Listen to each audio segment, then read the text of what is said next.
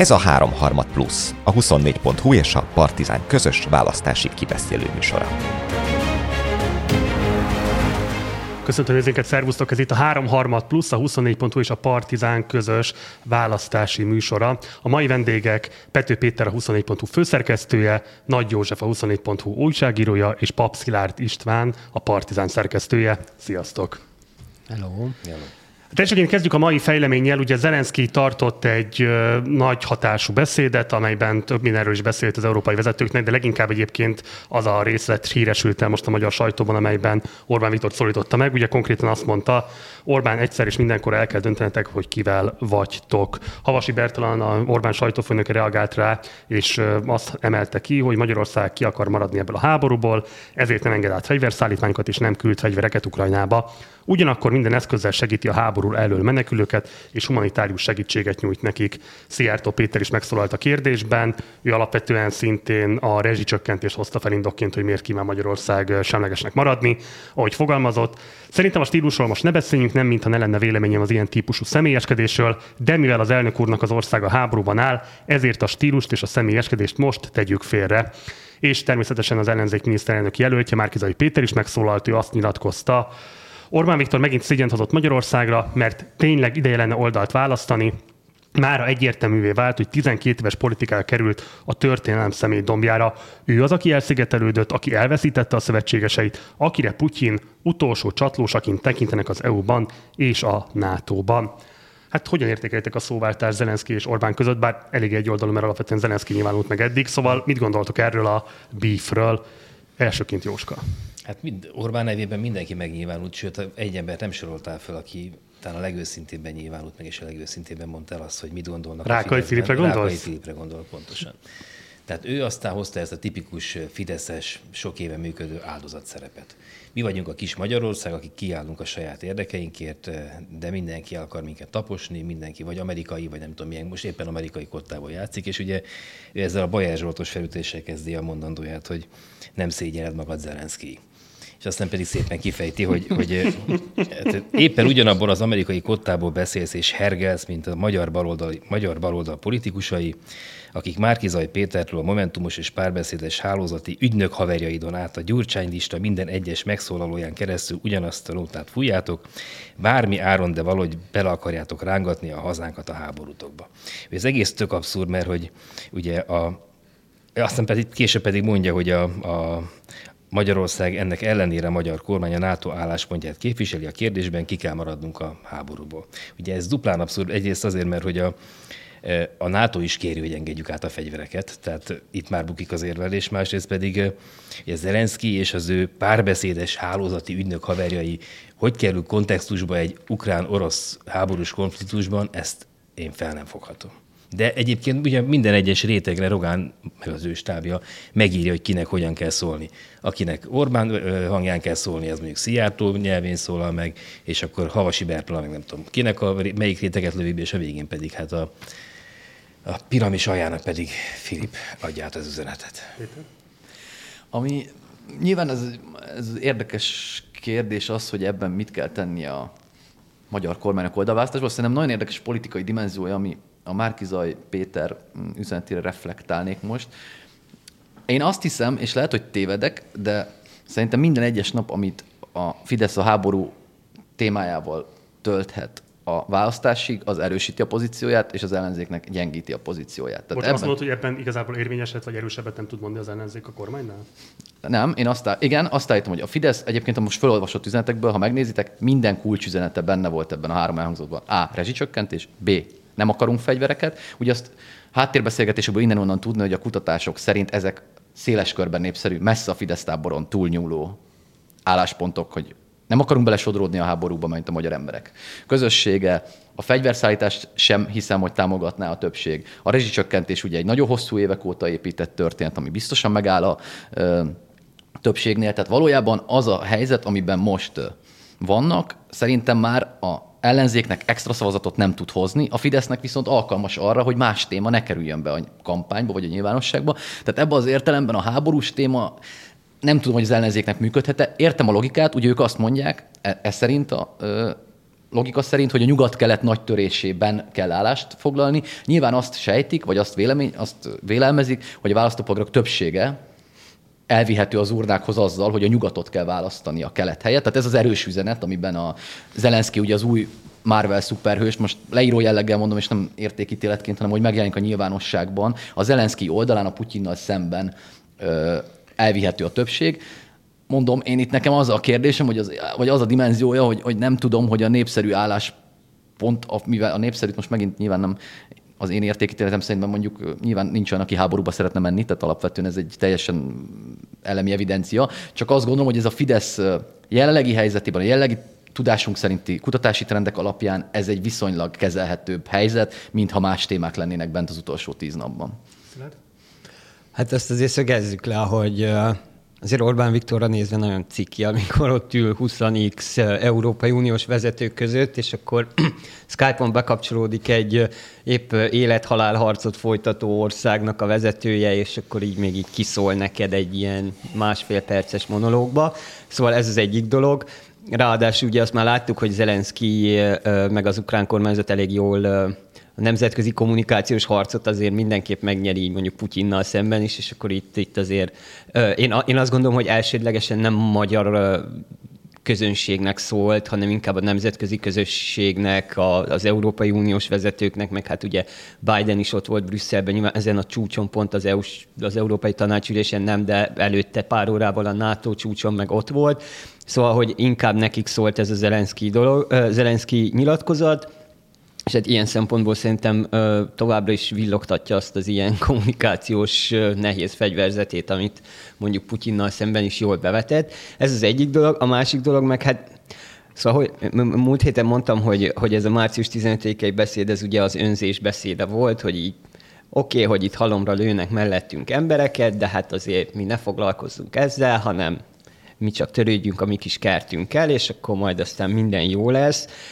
Szóval ilyen értelemben talán a, a Zelenszky beszédből ez a, ez a Dunaparti cipők mm, a, utalás, egy kicsit, hogy mondjam, nekem inkább a, ez az egész helyzet valahogy a Telekipál öngyilkossága előtti Hortinak írt levelét juttatja eszembe ez a hullarablók lettünk típusú, vagy felütésű mondat, hogy valójában, valójában valami a magyar kormány, amit semmi, miközben a magyar társadalom egyébként százezrével erejét megfeszítve segít a, az ukrajnai menekülteken. Már hagyja az állam. Ö, ha hagyja az állam, és akkor ezzel párhuzamosan az, amit a magyar kormány mutat Magyarországból kifele, meg ebbe az egész háborúban, amit tanúsít, az, az, az inkább ez a telekit lehetne idézni e, e, itt. Abszolút, csak ugye én azért is mondtam, hogy én csak kampány szempontból beszélek. Nyilván így van, ahogy mondod, erkölcsileg vagy morális értelemben itt nincs kérdés, meg én is messze azt gondolom egyébként alapvetően, amit hogy, hogy egyszerűen el kell dönteni, hogy kik vagyunk, azért fontos dönteni ebben valamit. De csak kampány szempontból, tehát minden érték keretet leválasztva, ugye én abból a szempontból nem tudom, hogy működik-e az az ellenzéknek, ha ezt az erkölcsi törést, vagy ezt az érték ezt az értékháborút teszi most a kampány középpontjába. Magyarul elégséges ember van-e, akit el lehet vinni a nyugat-kelet törésvonal hangsúlyozásával a urnákhoz jövő hét vasárnap. Ha mondom még egyszer, ha levesszük belőle azokat Már az erkölcsi dimenziókat, ami fontos tehát, Azt gondoljuk, hogy tehát, nem értékválasztásként tekintünk erre, nem mondjuk egy pragmatikusabb kérdés felvetéssel közelítünk hozzá. Nem lehetnék itt azt tényleg úgy keretezni az ellenzéknek, hogy itt azért van egy nagyon komoly arcvesztése Magyarországnak a nemzetközi szintéről. Ennek adott esetben lehetnek gazdasági következmény, és adott esetben ténylegesen sokkal jobban elidegenedhetünk a szövetségeseinktől. Tehát, hogy az a típusú ö, morális hivatkozás, amivel próbálnak élni, lehet, hogy akkor ezen nem rezonál a magyar társadalom döntő többsége, de de mondjuk azzal a típusú érveléssel, hogy ennek igenis lehet komoly, adott esetben gazdasági, diplomáciai, politikai következménye, hogy ez a típusú semlegesség ez egész egyszerűen egy nevetséges és tartatlan álláspont akkor, amikor konkrétan száz számra halnak meg emberek naponta mellettünk. Tehát, hogy ez itt nem az a kérdés, hogy ki tudunk-e maradni ebből a konfliktusból, hanem hogy ebben a konfliktusban tudunk-e olyan pozíciót elfoglalni, ami, hát ha morálisan most ezt tegyük fel teljesen félre, de reálpolitikai értelemben Magyarországot egyébként jobb helyzetben fogja érni a háború vége, mint a háború kirobbanása. Hát pont ez lenne a tisztességes, meg az igaz álláspont. És ha már egyszer ugye mondják a háttérben sokan, hogy az ellenzék ezt a választást már elbukta, az a kérdés, hogy mennyivel bukja el, akkor legalább a tisztességre rá lehetne hajtani. És egyébként Orbán Viktor fejében. Mire is... nem hajtanak rá szintén a mostani álláspontjukkal? Hát de épp arról beszéltek, hogy hogyan kéne ezt az egészet keretezni. És ezt támasztja azt, amit a, a, a Kaczynszki mondott most, hogy várjuk meg, hogy mit mond majd a választás után Orbán Viktor. Tehát Orbán fejében valószínűleg az van, hogy ezt eddig, addig kihúzzuk, Igen. ahogy Péter is mondta, semmi rizikó, eddig ez bejött, az elmúlt néhány hétben így megyünk fölfele mi, így megy lefelé az ellenzék, nyerjük meg, amennyivel csak ezt meg lehet nyerni, utána majd villámgyorsan megoldják majd a rogánék, a tónék, hogy hogyan, hogyan lehet ebből, ebből kifarolni és tisztességes álláspontot építeni majd az akkori választási győzelem után mm. a tisztességes álláspont. Én abszolút ezt gondolom, hogy tíz napig valójában ez nem kérdés, hogy hogy mit, nem tudjuk meg, hogy mit gondol a Fidesz. Igen, de hogy közben én amellett is azért érvelnék egy kicsit, hogy, hogy itt nem csak a, ez a morális szempont van, hanem hogy pragmatikus szempontból is azért szerintem itt vannak le, lecsapatlan labdák. Tehát, hogy ez szerintem egy nagyon, tehát, hogy egy nagyon kaotikus nemzetközi helyzetben vagyunk, ahol vannak dolgok, amikben nyilván Orbán Viktornak részben igaza van. Tehát amikor azt mondja, hogy mondjuk el kell kerülni az eszkalációt, akkor ebben mondjuk Joe Bidennel ért egyet, aki minden alkalommal, amikor megkérdezik, Amerikában is azért az amerikai sajtó egy része is azért elég erősen tolja ebbe az ilyen eszkalációs irányba, azért, hogyha nézzünk egy kicsit cnn akkor azért ijesztő dolgokat lehet ott is uh, látni. Na mindegy, de Joe Biden is ezt mindig elmondja. Uh, abban a kérdésben, hogy, hogy a szankciókat mondjuk ki kéne terjeszteni az energiahordozókra, ott most a NATO csúcson is volt egy vita, nyilván a lengyelek, a balti államok vannak, akik ezt a maximalista álláspontot képviselik, de mondjuk pont Németország, Magyarország és mondjuk Belgium, meg Olaszország, tehát hogy vannak fajsúlyos államok az Európai Unión belül, akik ezt mondjuk elvetik.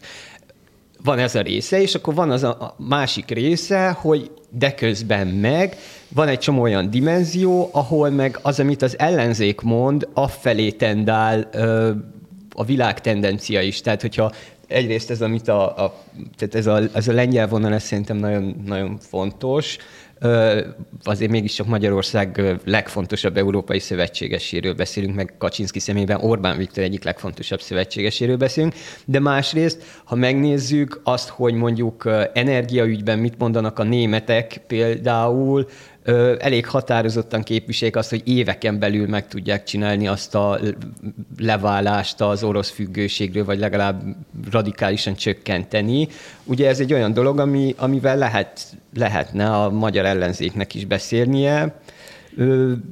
Ez, ez, ez, ez például szerintem egy olyan dolog, amit, amit, ahol lehetne perspektívát mutatni, az egy más kérdés, hogy mennyire 12 év ilyen teljes manipuláció után mennyire van a, az egész, nem tudom, a társadalom politikai fantáziája leszűkítve, hogy esetleg ilyen szép reményű, idealista dolgokat mondani, azt mennyire veszik komolyan.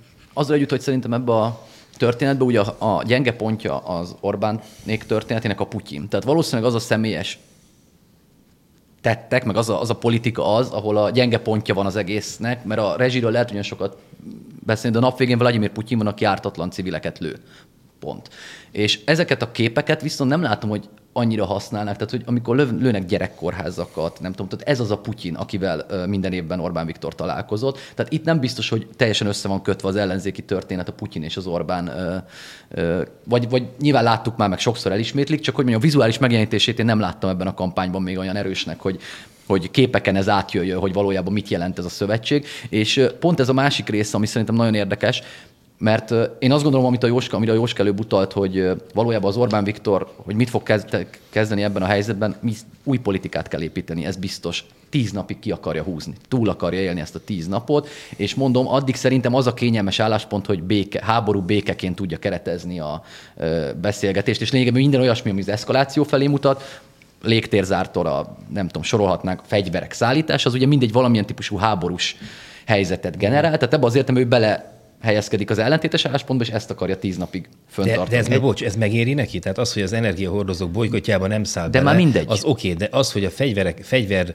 szállításnak tesz egy ilyen, egy ilyen kamugesztus, mert hát átviszik Magyarországon, aztán majd Szlovákián keresztül beviszik Ukrajnába. Hát tök mindegy. Ezt, miért csinál, ezt nem értem, ezt miért csinálják. És ráadásul ugye, ezt rá hogyha- tudják varni. Ráadásul- Mert, mert az, ener, bocs, az energiában lehet a németekkel párhuzamosan futni, mert azt lehet mondani a németekkel együtt, hogy amennyiben a gázcsapokat elzárjuk, akkor itt nagyon nagy De baj van. Magyarország de már mit? 80%-a. De mit nem vesztett már el ebben erkölcsileg? E- Ebben a keretben? Hát az, hogy nem két dolgot kellene a fejére a Zelenszky a, a videokonferencián, Hanem hanem, egyet? hanem, hanem, hanem egyet. Az, De az, az, az, az, már valami. Egyet én, én azt vagyunk. gondolom, tehát, hogy csak és kizárólag, még egyszer mondom, mentve ezektől a erkölcsi keretektől, az ő szavazói között már nincs olyan, aki, aki egy Ezt mostani... tudjuk biztosan szerintem, ezt így nem lehet kijelenteni.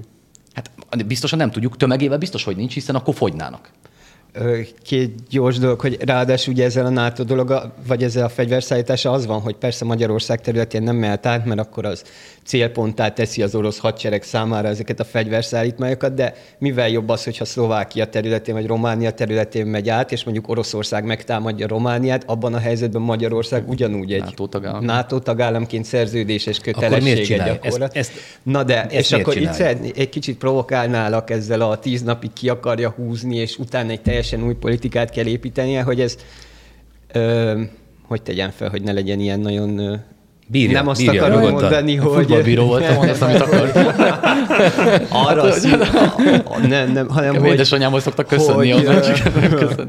Az, az öcsém is Hát futballbíróskodott akkor tudod. sokat, úgyhogy édesanyánk sajnos sokat Érintett hallhatta. Na igen, hogy mit akar, igen, hogy, hogy ez nem egy kicsit az a fajta ilyen majd a következő választás után konszolidálódik a Fidesz, és most még tolják az őrületet, de majd a választások után De én, majd... én, nem tudom, hogy én lehet, hogy még oroszlabb irány. Én azt nem tudom, milyen irányba. Egybe biztos vagyok, hogy ezen a tíz napban már csak egyenesen akarnak menni ebbe az utcába, anélkül, hogy bármilyen olyan extra vagy kiszámíthatatlan tényező bejönne, ami nem tudnak kontrollálni, hiszen a háború már így is egy teljesen óriási kontrollon kívüli helyzet számukra, ami váratlanul sok sikert hozott ezekben belpolitikai értelemben nyilván a kezelése a szavazók körében. Tehát ebbe azért még nem tudom, mit fognak utána csinálni, csak egyszerűen Mhm. pont abból, amit elmondtál eddig, az következik, hogy a nemzetközi viszonyai széttörtek. Tehát a, Most a azért ezt a sikert, ezt egy picit magyarázzuk meg, mert nyilván ezt a közvéleménykutatásokra alapozod, amiket, Igen. Amikben szerintem azért nagyon kérdéses, hogy meg lehet-e bízni jelenleg, és hogy ténylegesen lehet-e monitorozni azt a közhangulatot, ami egyébként önmagában is nagyon nehezen detektálható, de szerintem pláne a, hogy mondjam én, a közvénykutatók iránti minden tisztelet mellett szerintem az a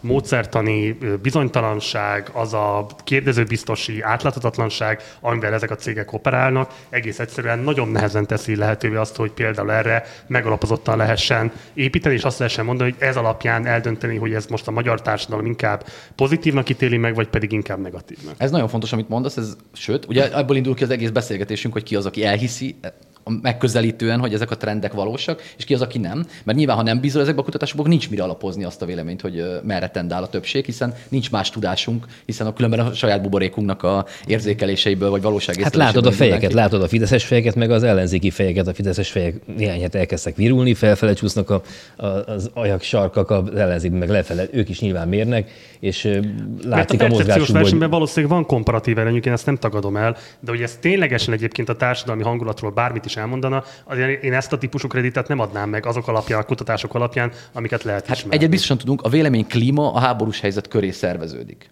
A háborús helyzet azért minden politikai tudásunkból az következik, hogy első körben a cselekvőnek kedvez. Tehát az, aki hatalmon van, azt tudja kezelni a krízist, azt tud beavatkozni. Ráadásul ugye a kutatásokban az, az jól látszik, most megint mondom, hogy ha az egészben nem hiszünk, akkor nyilván nem látszik jól, de hogyha valamennyire hiszünk, hogy az Orbán vezetői képességei többre értékelik a kihívó vezetői képességeinél, ami nyilván egy háborús helyzetben extra fontosságot nyer. Tehát ha ezekből indulunk ki, hogy ezek az alappolitikai tudások meg modellek léteznek, akkor valószínűleg elméletileg előnyt kell jelenteni. És mondom, Nyilván, aki nem 12 tudjuk- éven hatalmon könnyebb ezt demonstrálni egyrészt, másrészt azért mondjuk, hogyha megnézzük azokat a képeket, amikor ott áll a NATO csúcson egymagában tényleg senki meg nem szólítja, akkor azért fölvetődnek, szerintem joggal vetődhetnek föl azok a kérdések, hogy egyébként konkrétan milyen típusú vezetői képességek vannak, amiket ott Hát ö, mondjuk ezekből a képekből én nem vonnék le nagy következtetés. Biztos lehet, biztos csináltak olyan képeket, ahol beszélgetnek vele, szóval, hogy ebből azért nem vonnék le olyan nagy következtetést. De az mondjuk érdekes szerintem, hogy ez az egész későbbi Magyarországra milyen hatással lesz a magyar kapcsolatokra. Tehát két héttel ezelőtt is pedzegettük azt a témát, hogy Orbán kiadta azt a lehetőséget, már amennyiben lehetőségként fogta fel, hogyha neki annyira fontosak a határon túli magyarok, és mondjuk az a másfél százezer kárpát, ami magyar, akiről, aki még ott élt a háború kezdete előtt, akkor igazán tehetett volna néhány gesztus, igazán mehetett volna együtt a, többiekkel, az egész nyugattal, mert akkor adott volna egy olyan adut, akár Zelenszky, akár bárki a későbbi háború utáni Ukrajna, reméljük, hogy megmarad független vezetőjének, amivel az ukrán szélsőségeseket le tudja csillapítani, mondjuk amikor a magyar nyelvtörvényről, a magyar iskolahasználatról van szó. Tehát magyarán meg tudta volna teremteni azt a klímát, meg tudta volna alapozni annak a klímának a megteremtését, ami mert mi reménykedünk, és amiért küzdünk már, már évek óta. Zárójel, amennyiben bárki fog maradni magyar ember még, magyar ajkú ember még a Kárpátalján a háború után. Csak egy pontosítás az állt felé, hogy persze nyilván egy képben nem lehet ilyesmi következtetéseket messze menően levonni. Én csak azt mondom, hogy a percepció szintjén legalább annyira megalapozott lehet azt is állítani, hogy Orbán Viktornak vezetői válsága van most jelenleg, mint hogy azt is lehet állítani, hogy igen, áll a nem tudom, vártán, és egyébként kiezében tartja a folyamatokat. És hogy ténylegesen egyébként erről mit gondol a magyar társadalom, azt április harmadika előtt megalapozottan igazából szinten nem lehet megállapítani. Akkor csinálják majd a nagy mintás kutatást, ez kétségtelen, tehát annál nem lesz pontosabb egy sem, mint jövő vasárnap. Csak igen, csak én nem szeretem ezt, a, van ez a típusú vibe, ami elindult szerintem így a nyilvánosságban, hogy így ez egy rég lefutott meccs, egy rég lejátszott meccs, és én most nem akarok senkinek a prókátora lenni, csak szerintem hogy fontos lenne ezt egy kicsit tudatosítani, hogy itt a jelenlegi nyilvánosság szerkezete mellett egész egyszerűen tényleg nem lehet megalapozott állításokat tenni arról, hogy hova húz a társadalom többsége. Én azt nem tudom, mennyire tartják lefutott meccsnek, én azt annyit mondok, hogy ha amikor beszélgetünk, és kutatások szóba kerülnek, a kutatási trendek alapján beszélgetünk, akkor azt nyilván elfogadjuk valamilyen létező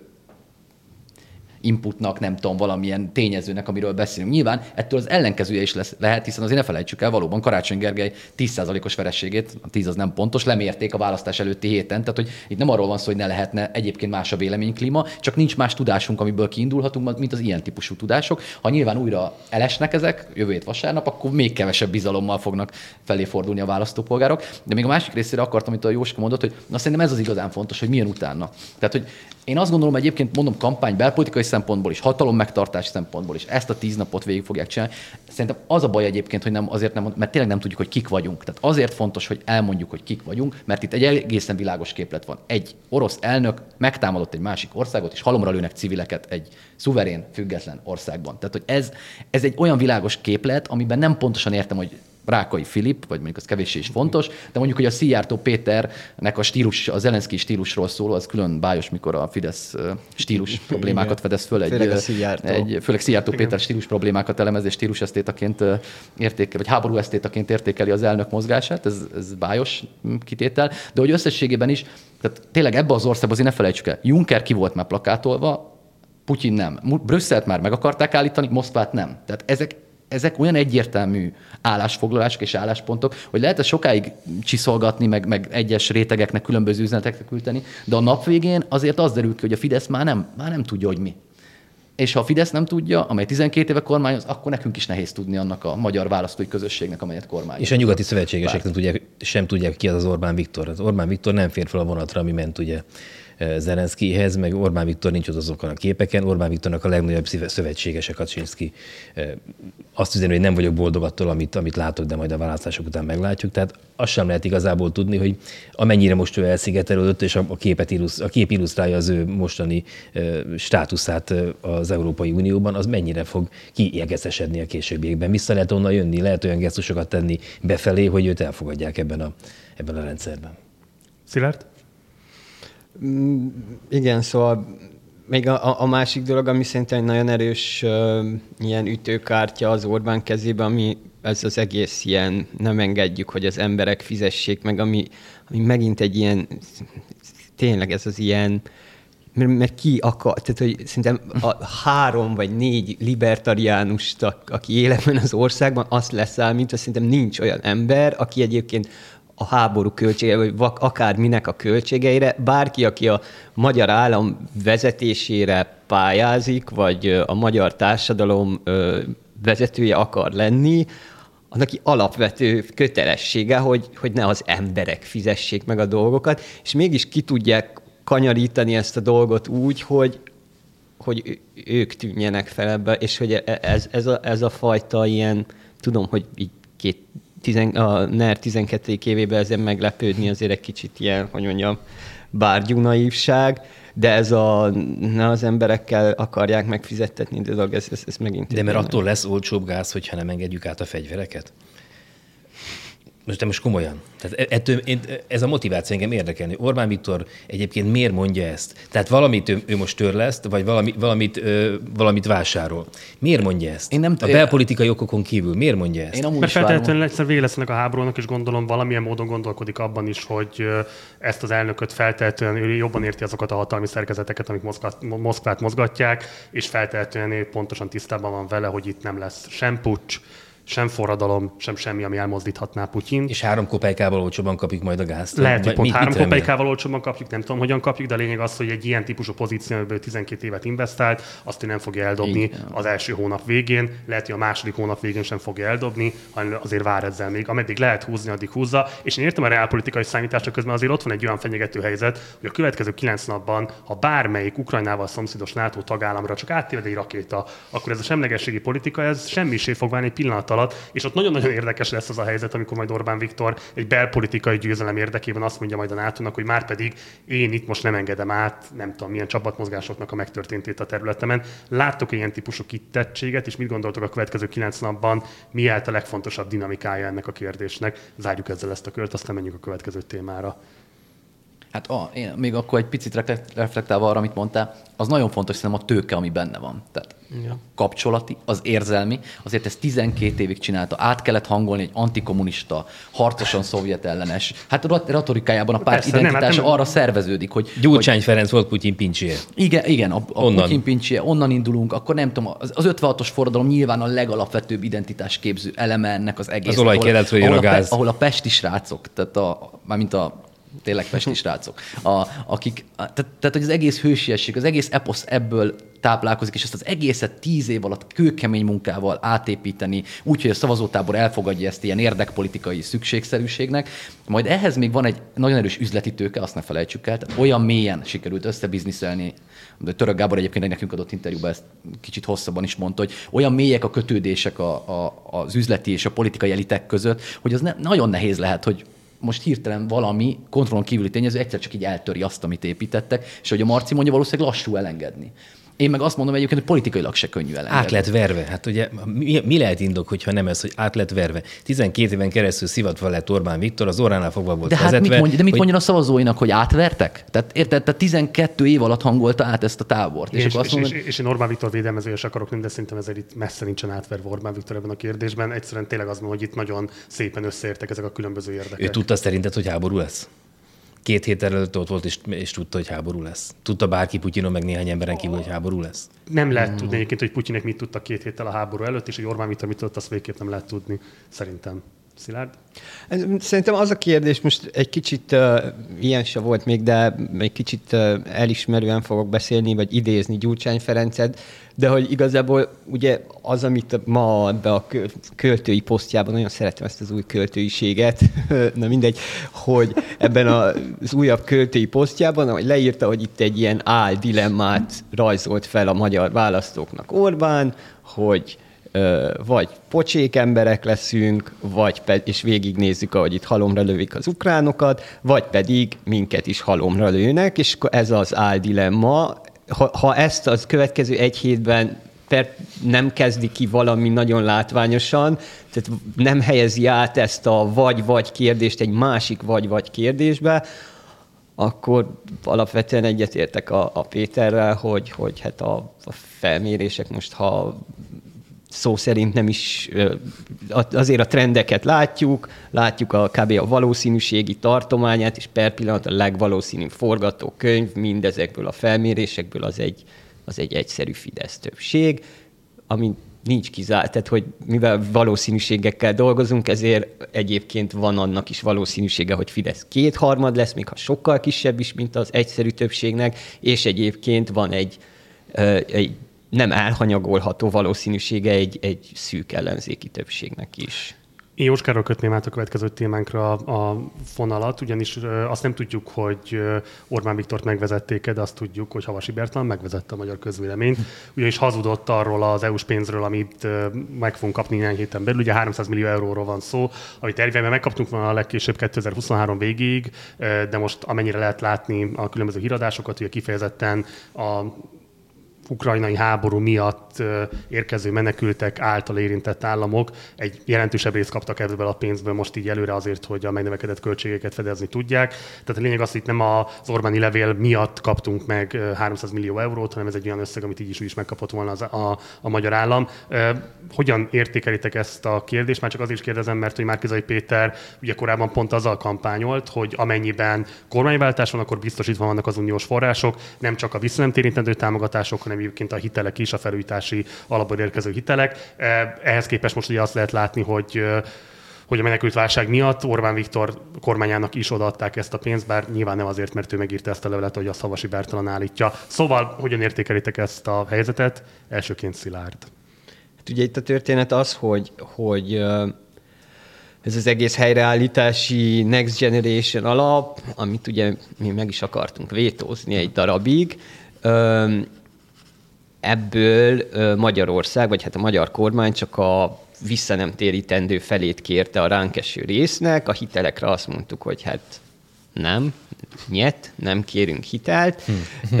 ez már az új magyar hajátok?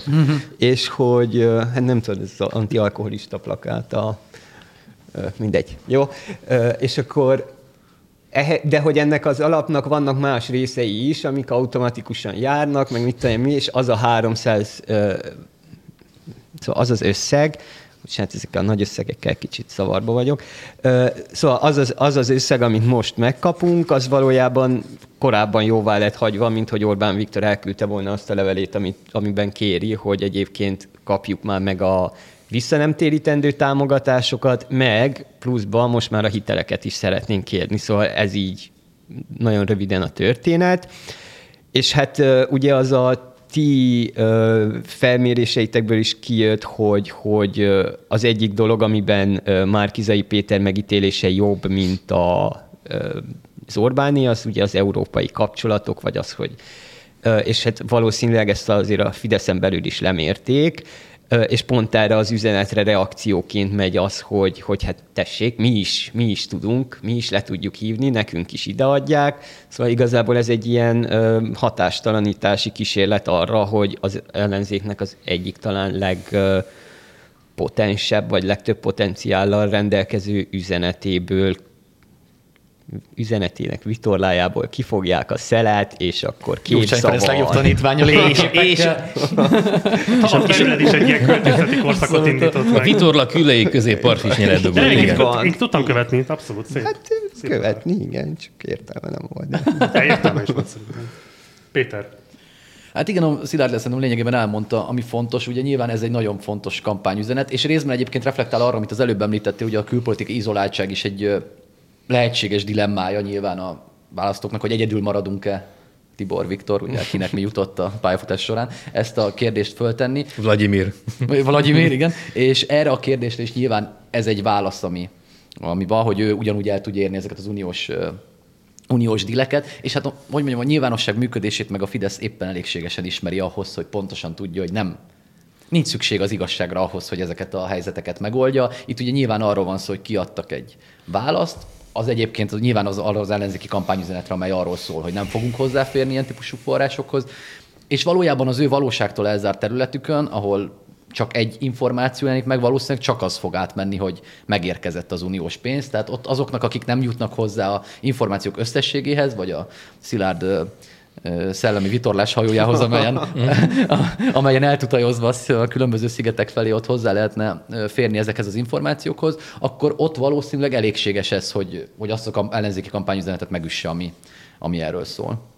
Hát Orbán Viktor már régóta mondjuk ezt alaptétel nálunk, hogy nem az egész ország miniszterelnök akar lenni, hanem 2,5 kötőjel 2,8 millió embernek a miniszterelnök. Ezekhez kell eljutatni az üzenetet, és nekik hozzájuk nyilván el lesz jutatva az, hogy Orbán Viktor kérte a pénzt, és megkapta a pénzt. Íme itt van 300 millió euró, és ebből aztán mi nagy lelkűek vagyunk, jó emberek vagyunk, mert hogy a menekülteket, miközben Magyarország kormánya nem hagyja, hogy bekever, belekeveredjünk háborúba, a menekülteket ellátjuk, és a fáradt anyákat, a síró csecsemőket, és a vérzőkarú öreg embereket. És azért nagyon fontos, hogy ezt az üzenetet elvigyék, mert az, tehát nem tudnak majd máshoz pénzhez jutni. Ugye az világos, hogy itt írtóztató gazdasági problémái lesznek, bármilyen kormány is el föl a választások után a háború okozta válság, az egyébként már addigra is meglóduló infláció, megélhetési válság, ezt kiegészítik még az olyan különböző intézkedések, mint az árstop, vagy a rezsicsökkentés, ha meglódul az energi- energiaára tovább. Tehát, hogy, hogy olyan kezelhetetlen probléma halmazt kap, és közben az alternatív finanszírozási formák, amire építette az egész keleti nyitás politikáját, megszűnnek. Pont. Az oroszoknak nem lesz pénze. Tehát, hogy nem,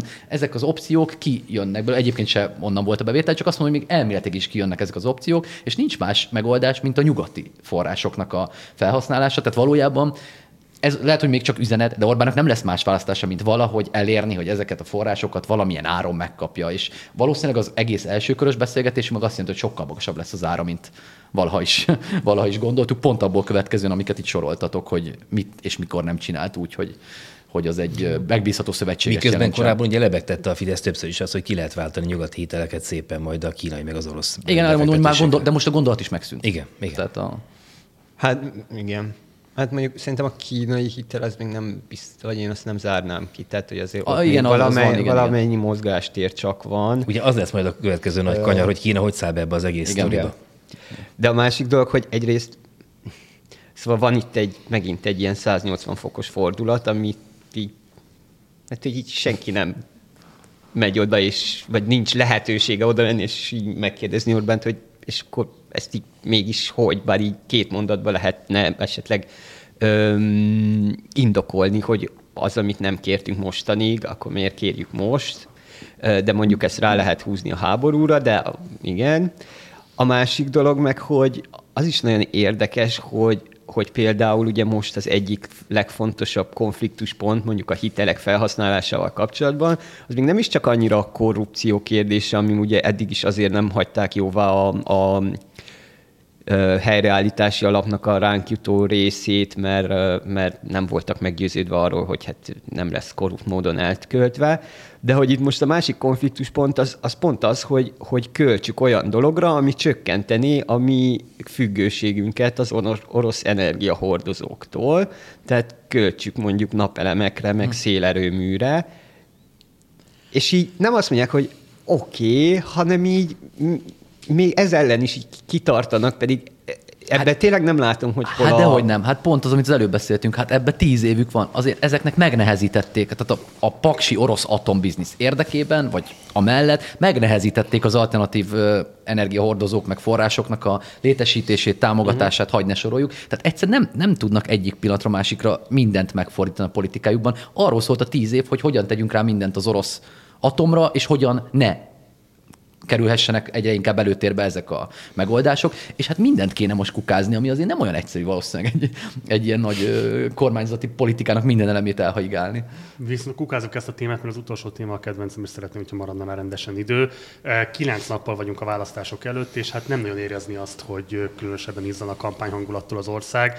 Ugye kifejezetten szenvedtünk attól, hogy pontosan milyen témákat is emeljünk be ebbe az adásba, annak érdekében, hogy egyáltalán érdemben lehessen beszélni a belpolitikában lezajló dinamikákról, hát hogyha összehasonlítjuk mondjuk akár csak a 2018-as választásokkal a mostani helyzetet, tehát nagyságrendekkel több téma volt, sokkal jobban izzott a, a, a, a levegő. Nyilván itt egyébként akkoriban a, a, a visszaléptetések körüli hercehurca és az ezzel kapcsolatos csetepaték e, birizgálták az újságíró érdeklődést. Most ilyen típusú konfliktus nincs, de nagyon más típusú konfliktus sem lehet igazából detektálni. Ugye most vagyunk túl egy nyolc állomásos turnén, a keretében bejártuk hát elég nagy részét az országnak, és nem az volt az alapvető érzet, hogy itt nagyon izzan a, a levegő a kampányok körül. Nyilván a háború az ilyen szempontból, hogy akkor a vitorlás hasonlateliek nagyon sok szeret kifogott, de közben egy picit az is szerintem így érzetben megvan, hogy mint hogyha egyébként föl is lélegzett volna ettől mindkét tábor, hogy bizonyos értelemben most csak hűteni kell a helyzetet, aztán majd valahova ki fogunk kötni. Bár egyébként szerintem legalább három fontos aspektus van, és kíváncsi vagyok, hogy erről mit gondoltok, amire így tökre rácáfol ez a mostani helyzet. Az első egy ilyen kampány szakmai alapvetés nevezetesen, hogyha nagyon kicsi a különbség és szoros a küzdelem, amit fel tehetően meg lehet alapozni, vagy lehet ezt gondolni, vagy legalábbis a mérések alapján lehet ezt gondolni, hogy akkor általában sokkal gyilkosabb szokott lenni a küzdelem, mert érdemesebb sokkal több tétet bedobni. Ehhez képest én nem látom, hogy különösebben dobnák be a téteket, sőt, hát ugye a 2019-es önkormányzati választásnál ebben az időpontban ennyi idővel a választás előtt már kirobbant a borkai botrány. Ez alapján lehet feltételezni, hogy ha bármilyen típusú atombomba bármelyik oldalon rendelkezésre állna, akkor annak már valószínűleg elő kellett volna jönnie, mert egyszerűen a jövő hét elejétől a választás ideig ezt nem tud már annyi idő alatt fölfutni. Ez az egyik. A másik, hogy valószínűleg tényleg sokkal nagyobb a jelentőség a social médiának, és kiemelten a Facebooknak, mint mondjuk a kormánytól független médiumoknak és egyéb felületeknek egész egyszerűen nyilvánvaló, hogy sokkal alacsonyabb kockázattal jár meghirdetni, és nem tudom én, fotóst alkalmazva, videóst alkalmazva, szövegírót alkalmazva, tök mindegy fölépíteni akár csak egy mini kampány stábot is,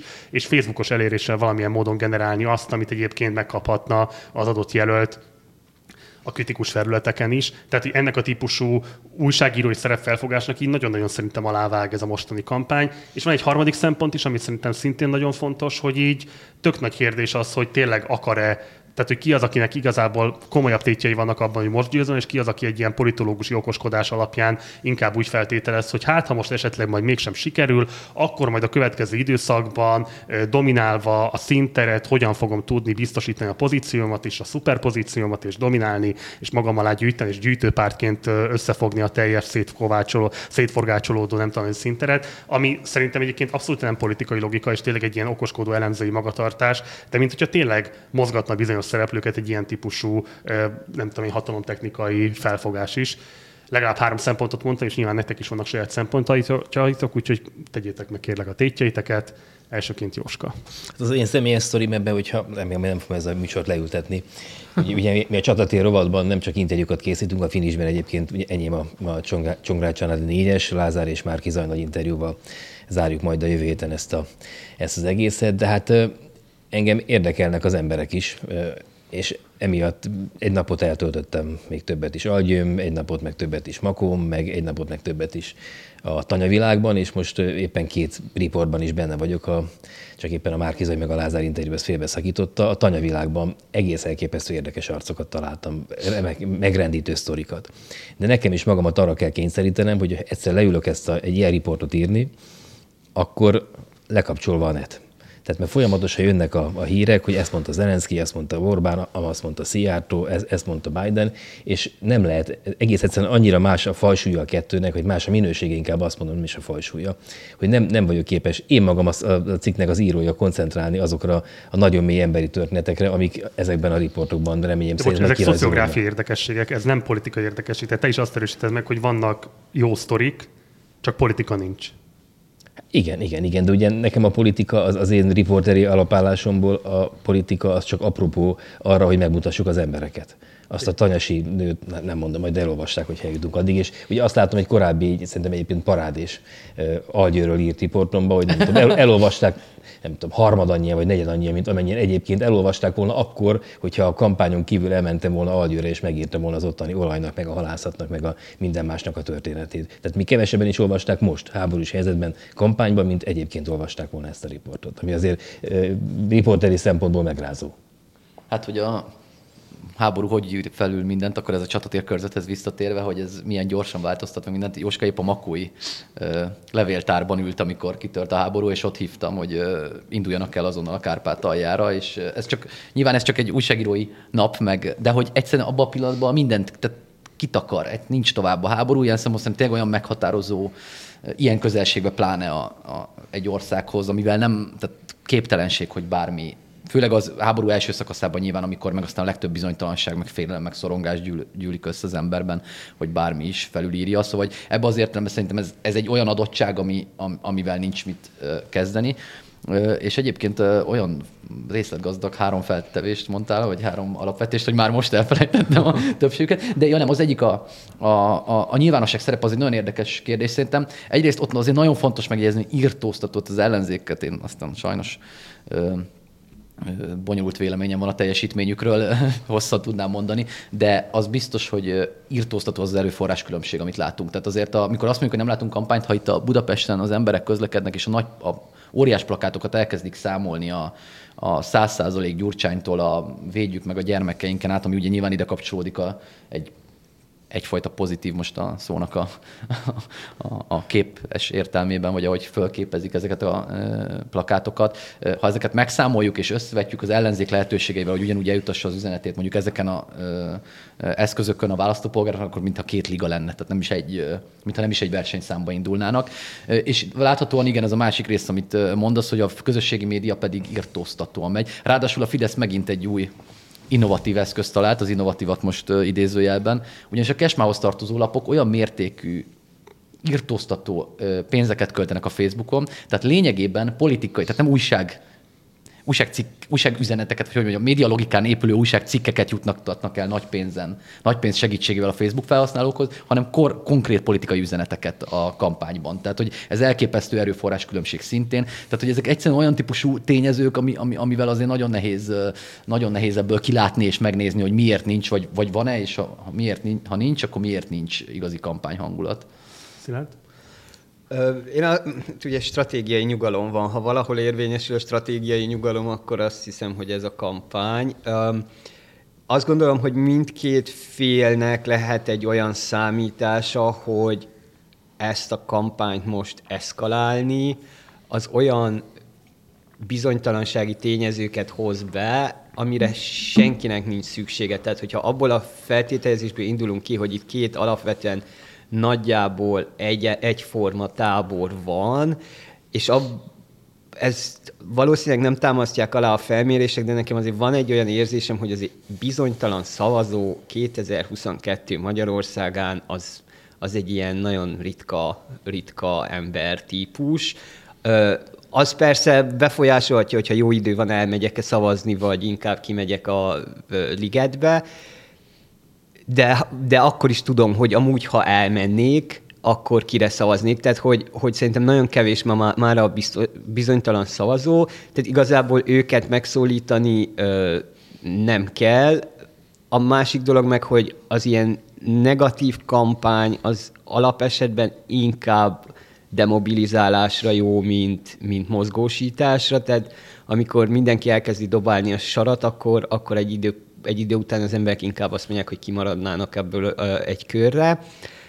Úgyhogy mindent összevetve én, én azt gondolom, hogy, hogy mind a Fidesz oldalán, mind az ellenzék oldalán vannak jogos érvek amellett, hogy ezt a, ezt a kampányt így uh, takaréklángon kell tartani. A Fidesz oldalán ugye az van, amit a Peti mondott, a, a, ez az erőforrás fölény, meg hát megvan egy bejáratott ilyen hatalom, reprodukciós masinéria, a médiától kezdve a kliens hálózatok bemozgósításán át, egy csomó egyéb ilyen eszköz. Az ellenzéki oldalon pedig, pedig én szintén azt látom, hogy, hogy ez egy ilyen, egy ilyen mozgósítási dolgot, azt kell majd megtolni, azt szerintem egyébként csinálják is, az ilyen nem tudom, közvetlen kopogtatáson túl, ezek az ilyen SMS, e-mail, hírlevél, Facebook, chatbot, mit tudom én, ezekkel a dolgokkal, tehát el kell vinni kilóra Igen, mindenkit. A, a, oda visszatérve, amit az elején is mondtál, a, a bizonytalanság a kutatásoknak valójában éppen abból van, egyrészt, amit a Szilárd mond,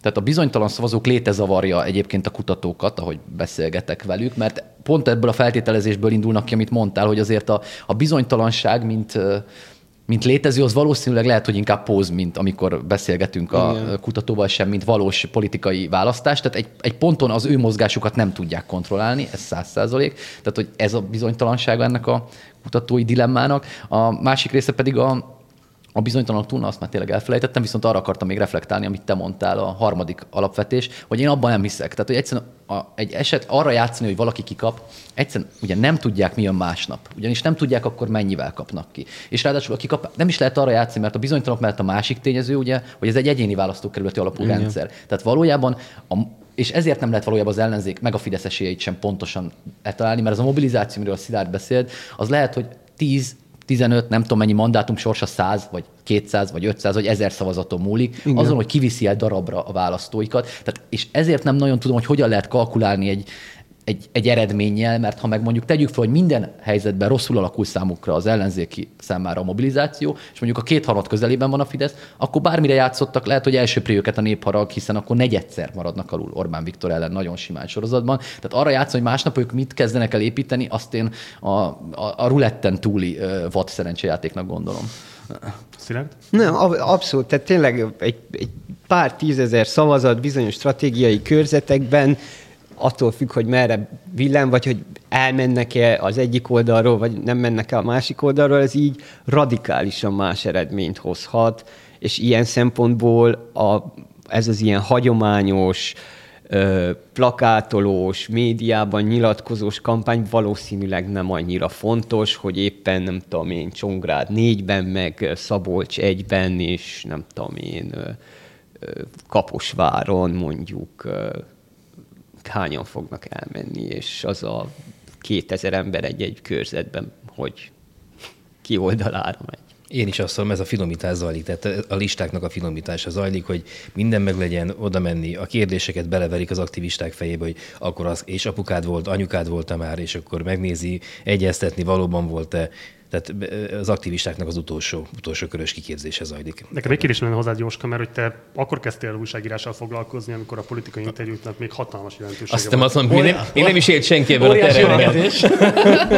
hát én ennél polajtabb voltam, de hát köszönjük szépen a főszerkesztőnek a kreatív közreműködést. Hogy, hogy, szó, hogy, hogy, hogy szóltam mondat, mert az első félnél hát, hogy hány éves vagy, azt kérdezem. Amikor még jelentősége volt a politikai interjúknak, sőt, konkrétan tudták befolyásolni a választói magatartást, nem azt mondom, hogy választásokat döntöttek el, de azért biztos, hogy sokkal-sokkal nagyobb érdeklődés övezte, és hát ténylegesen volt ez a kapuőri szerep felfogás, és tényleg gyakorlat is az újságírás szempontjából, hogy, hogy ti juttattátok el az üzeneteket a választók szélesebb köreihez, hogy persze ennek milyen ellentmondásai vannak, vagy milyen feszültségei. Most abban nem menjünk bele, csak engem nagyon érdekelne az, hogy hogyan érzed meg azt, hogy 2022 Magyarországán a politikai interjúnak én értelme szerintem semmilyen jelentősége nincs, vagy legalábbis kampányidőszakban azt lehet látni, hát nekem ez egy nagy fájdalom, nyilván én most kellene nekem a, a pályám legfontosabb interjút elkészítenem, különböző ellenzéki kormánypárti képviselőkkel, kormánypárti jó, ha egybetévet a teljes kampányidőszakban a stúdióban, az ellenzékiek közül is azért ott mondjuk nyilván sokkal nagyobb a merítés, de hogy, hogy, hogy szóval ez, ez, egy, ez egy teljesen hogy mondjam én, jelentőségét vesztett műfajnak tűnik nekem most így,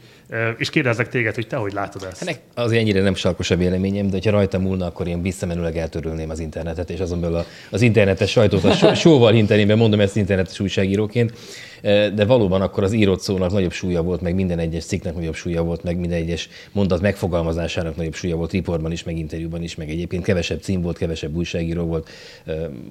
Én azt gondolom, de lehet, hogy tévedek, hogy még a színvonal is, az átlagos színvonal az magasabb volt, már mint az íráskészség terén is, mint ami, amit a netes sajtó behozott, de az interjú műfaját szólva pedig a kiindulási helyzettel vagy értékeléseddel egyetértek, hogy ez nagyon fontos volt annak idején, meg a net előtt a, a, ezek az interjúk, meg a riportok.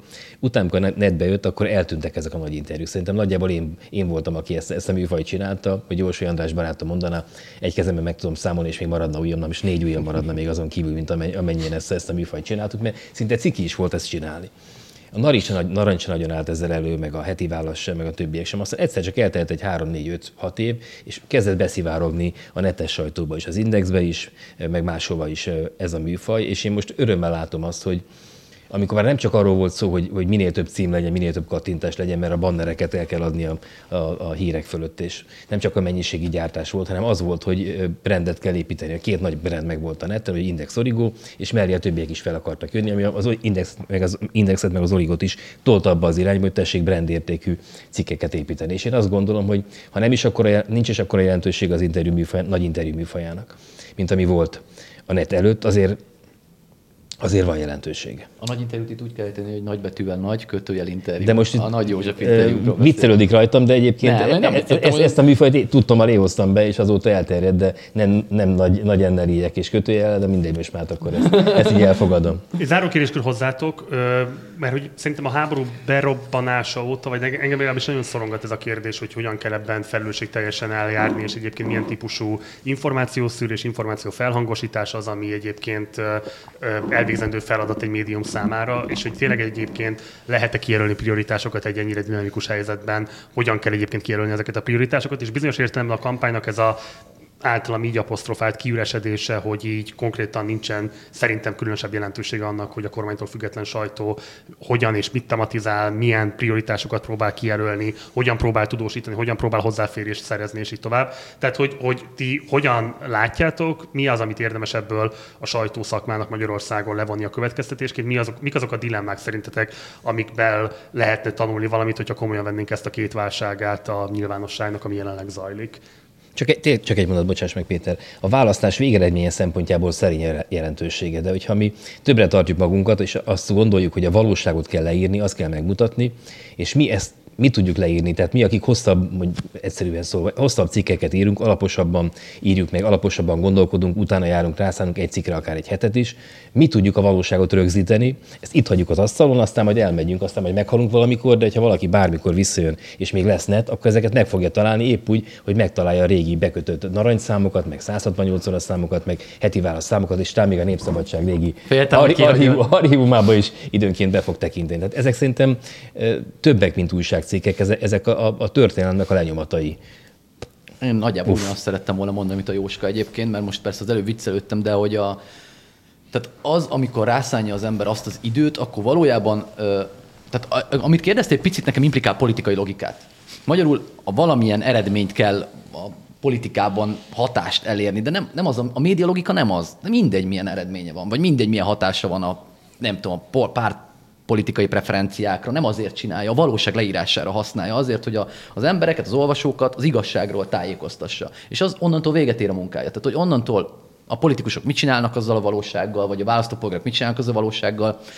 Arról magánvéleményem van nyilván, meg a Jóskának is van, de a munkánknak az, a leglényege az az, amit mondott, hogy amikor egy hétig szöszöl egy riporttal, és akkor már nyilván tök ideges a szerkesztő, hogy mikor lesz már kész, de valójában akkor azt a valóságát algyőnek aznap, vagy az aznapi valóságát 5 meg 10 év múlva, és abból a riportból tudod csak megismerni, mert nem volt másik, vagy nem lesz másik, vagy nem lesz máshogy. Tehát az újságírásnak ez a része szerintem, és ezért is ezért is a Fidesz média politikájával mindig kicsit azt gondolom, hogy egy része intakt, mert a szakmát nem érinti. Ugyanazokat a média logikát, ami azon épül, hogy reggel fölkelünk, és azért állítod be az órádat, mert azt gondolod, hogy fontos négy órát beszélgetned majd valakivel, mert az az embernek a négy órás beszélgetése szerinted elmondja Magyarország egy részét majd másoknak. Nem azért, nem azért kellünk fel újságot írni, hogy utána X-nek vagy Y-nak este jobb vagy rosszabb legyen. Szóval szerintem ebben a részében igazából mindegy, mi történik, vagy mekkora a hatása, mert nem azért kellünk föl, hogy a hatása nagy legyen, nyilván jól esik, ha sokat foglalkoznak vele, ha tematizál valamit, ha megold egy problémát, vagy felvet egy problémát, amit később mások megoldanak, politikai döntéshozók látókerébe kerül,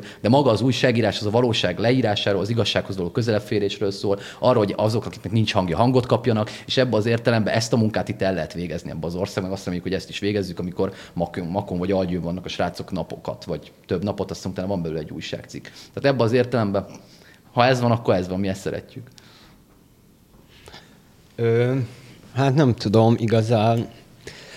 Én, én, én azt gondolom, hogy az utóbbi években, évtizedekben azért pont a, hogy mondjam, a valóság, meg az igazságnak az ilyen széttöredezésével azért nehezebb már magunk felé is ezt hihetően, vagy meggyőző, magunk, saját magunk felé meggyőzően képviselni, hogy ez a fajta ilyen az utókornak és a jelennek is legyen meg a, a, a valóság rögzítve papíron, úgymond. Én azt is gondolom, hogy az utóbbi években azért a, a hírek, meg minden más média termék, az egy kicsit ilyen esztétikai dolog lett, tehát hogy úgy fogyasztjuk, mint ahogy megnézünk egy jó filmet, tehát hogy úgy, úgy, úgy olvasunk el egy interjút, egy riportot, ahogy egyébként megnézünk egy nem tudom, egy jó filmet, és hogy ebből a szempontból meg, meg nem, szóval, hogy azt szerintem az egy, egy a, a jövőnek a kísér, vagy a, a jövőnek az egyik ilyen kihívása, hogy kitalálni igazából, hogy ebben, a, ebben az egész új ökoszisztémában mit is, mit is jelent, vagy mi a célja, vagy mi az, ami, hogy mondjam, mikor reggel felébredsz azon túl, hogy nyilván ez a munkád, és el kell végezned, azon túl mi az az idealista cél, amit, amit mondjuk az újságírás. Hát, mi volt a célja Moritznak, vagy mi volt a célja Hunyadi Sándornak? Hát az volt De a célja. Bocs, az nagyon más. És egyébként nagyon egyetértek a Szilárddal, mert ezek az esztétikai szempontok szerintem ez a művészetre tartozik. És az újságírás szerintem, és a média az a tömegek informálásáról és eléréséről szól. És szerintem, az, és szerintem az nem lehet egy válasz, hogy majd száz évben valaki, hogyha előveszi, akkor lesz jelentősége a dolognak, mert ez egy itt és most születő műfaj. Hát és ha itt és most nem képes a tematizációs versenyt fölvenni a többiekkel, hogyha nem tud megkülönböztetetni érdekes lenni, ha nem, és nem arról beszélek, hogy milliók fogják olvasni, nézni, de hogyha nem képes egyébként ilyen szempontból igazadási ponttá válni és igazítási pontok maradni, akár úgy is, hogy vitatják, mert nem feltétlenül értenek egyet az igazságértelmezésével, a valóságértelmezésével, de hogyha nem tud vita tárgya lenni, és a vita kezdeményezője lenni, a vita föntartója lenni, akkor szerintem alapvetően kérdeződik meg a funkciója, és ez lehet, hogy politikai logika, ezt el tudom fogadni, csak közben akkor meg nem mondjuk azt, hogy egy hatalmi ág a nyilvánosság és a sajtó, mert ha hatalmi ág, akkor igenis vannak ilyen értelemben. Én nem is szeretem a hatalmi ágat mondani, de, hát, de én nem is szeretem a hatalmi ágat mondani részint, már részint meg a komplett nyilvánosság súlyos válságát egyébként, vagy akár a, a globalizált társadalom bizonyos bizonyos struktúráinak teljes megőrülését kérjük számon a magyar médián. Persze. A, érted? Szóval azért oké, lehet interjúzni, tehát a Joe Biden elnöki kampányának tökéletes sikere az volt, hogy nem engedték ki a bunkerból. Most Igen. nyilván idézőjelben mondom. Tehát nem, hogy nagy interjúkra nem, hanem lényegben a vitákon kívül alig volt olyan nyilvános fellépés, ahol hozzá lehetett férni. Tehát, hogy ez nem, azért nem egy magyar jelenségről beszélünk, hanem a politikai logikák olyan mértékben változtak meg, azok a hagyományos erkölcsi keretek, meg konszenzusok, vagy normakonszenzusok, hogy nekem le kell ülni, beszélgetni egy másikkal, egyszerűen fölülíródtak a, az egyszerű haszonelvűségen, hasznos-e nekem kockáztatni nálad egy interjút. Nem, mert nem nyerek, de vesztetek szavazót, viszont látásra ez ilyen egyszerű. Tehát, hogy ez a része szerintem, ez a része tiszta a másiknál, meg amikor erről nyilván, én médiakritikából aztán tényleg napokig tudnék mesélni, meg a, mert nagyon sok véleményem van róla. Egyébként a két válságból is rohadt sokat tud tanulni az újságírás. Egyébként remélem, hogy mi tanulunk is, mert a napi munkában nagyon érdekes, hogy hogyan tudod a, a forráskezelésedet megváltoztatni, mennyire kell figyelni, hogy a, hogy a hogy az ukrán-orosz történetmesélés vagy mitoszteremtés közötti dezinformációs technikák között hogyan igazodjon el egy ember, amikor messze nincs annyi lehetőséged, mint egy amerikai médiumnak, mert nem 130-an fekcsekelnek, hanem nincs ilyen ember, aki, aki, aki pluszban ezt a munkát végez. Tehát ezer tanulsága van ezzel együtt. Csak mondom nekem, a nyilvánosság tehát nincs magyar megoldása ennek. Ez nem úgy van, hogy én most kitálom, hogy a, bármit csinálunk itt, a, az biztos, hogy azok az emberek, akik nézik ezt a műsort, a szórakozásra, saját szórakozásukra, sajnos széles értelme szórakozásukra, pop politikai kultúrára fordítható idejük egy részért versenyzünk most, mikor ezt csináljuk. Meg hát Marci, ne a műfajt, a riport vagy az interjú műfaját vont kérdőre szerintem,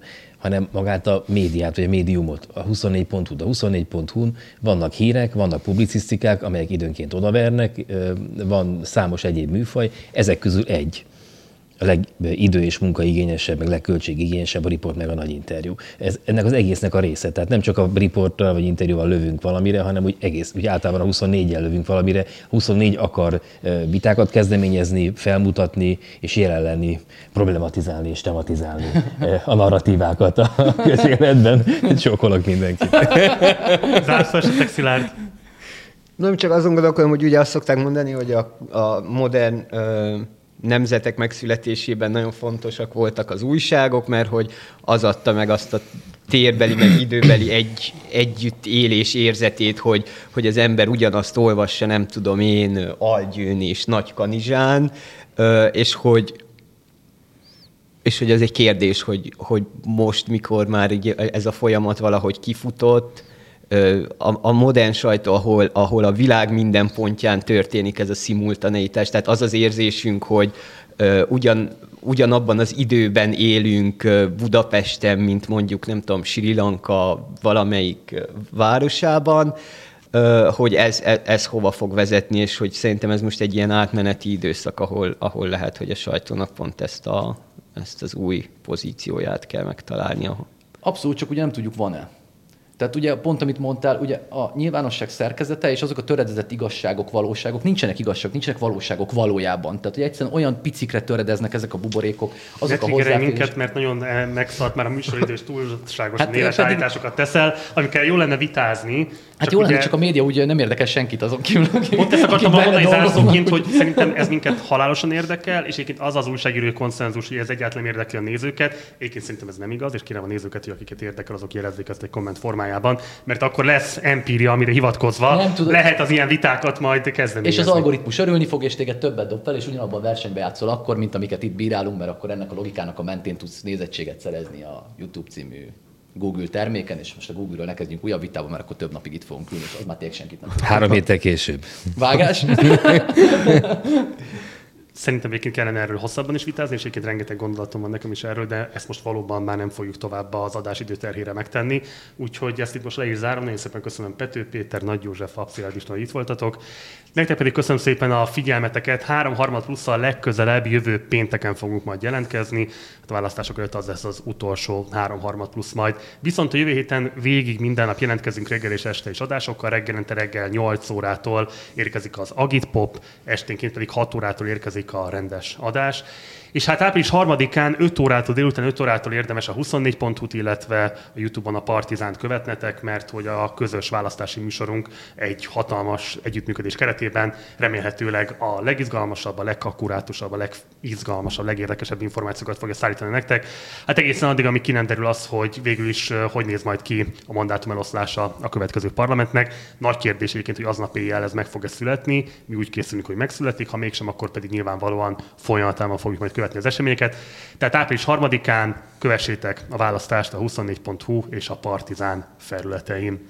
Munkatársaim nevében köszönöm szépen a megtisztelő figyelmeteket. Én Gulyás Márton voltam Budapestről. Jó éjszakát kívánok. Ciao.